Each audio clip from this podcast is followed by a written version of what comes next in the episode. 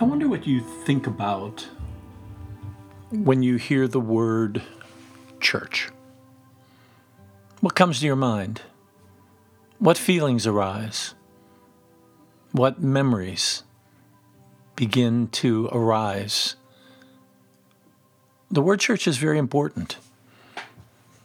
It comes out of Jesus talking about the ecclesia, the, the ones that have been called out and called together the gatherings of God's people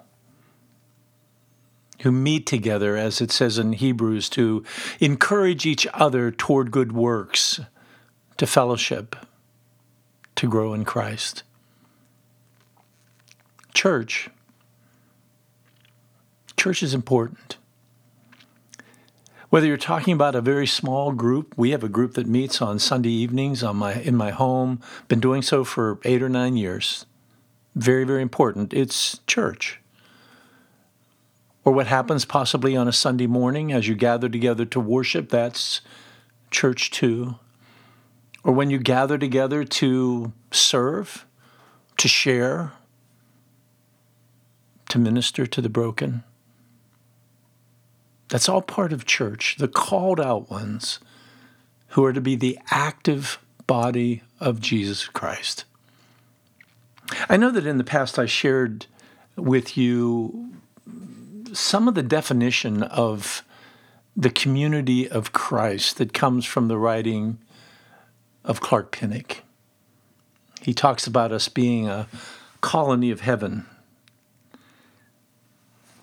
I like that thought. People that are living now according to the principles of what will be true in the future. He goes on and says, A colony of heaven who experience a perpetual Pentecost, who have the movement of the Holy Spirit right in their midst, both whisper and wind, and that this colony of heaven participates in the ministry of God, reaching out, revealing, reconciling a broken world in order to turn what is ugly into what is beautiful. There's something very powerful something very wonderful about that notion. But I want to go to a passage of scripture today. It's a scripture that comes in Isaiah chapter 32. And it's a scripture that I think gives us an idea of what the church can actually be. Let me, let me read it to you. Each one will be like a shelter from the wind, a refuge from the storm, like streams of water in the desert and the shadow of a great rock in a thirsty land. The eyes of those who see will no longer be closed. The ears of those who hear will listen. The fearful heart will know and understand, and the stammering tongue will be fluent and clear. This is a prophecy. It's talking about the kingdom of righteousness, the kingdom that is yet to come. And I think it's a beautiful picture of what the church is to be. The church gathered two and three, the church gathered in small groups, the church gathered in a local congregation, the church across the world, regardless of the denomination, we have the opportunity as we grow in Christ and are changed by Christ to be that shelter. Is the church you attend a shelter? Is it a place where individuals that are broken can run into? I love the phrase here in Isaiah 32 that says that we will become a refuge in a storm. Do you hear that? A refuge in the storm. Meaning, when people are going through the worst of times, the community of Christ is where they're going to want to run because they will find their love and acceptance. It also talks about being streams of water in a desert. Basically, that people are thirsting for something more. They're dying of that thirst. And that we have the opportunity to share with them living water, which is the story of Jesus Christ and his great love. And that in his love is forgiveness and healing. It goes on and says, a shadow of a great rock and a thirsty land. The whole idea that when the sun beats down, there's a place where someone can come for relief. That's what the local church is to be. That's what our small groups are to experience with one another. I don't know if you're aware that Healing Care Ministries trains caregivers who serve in a variety of our seminars. And I often use this passage of Scripture to talk about who they are. That when we're preparing for individuals to come, whether it's a formational prayer seminar or an identity seminar or whatever it might be, that we as caregivers are to be a place of shelter, a place with living water, a place to provide comfort.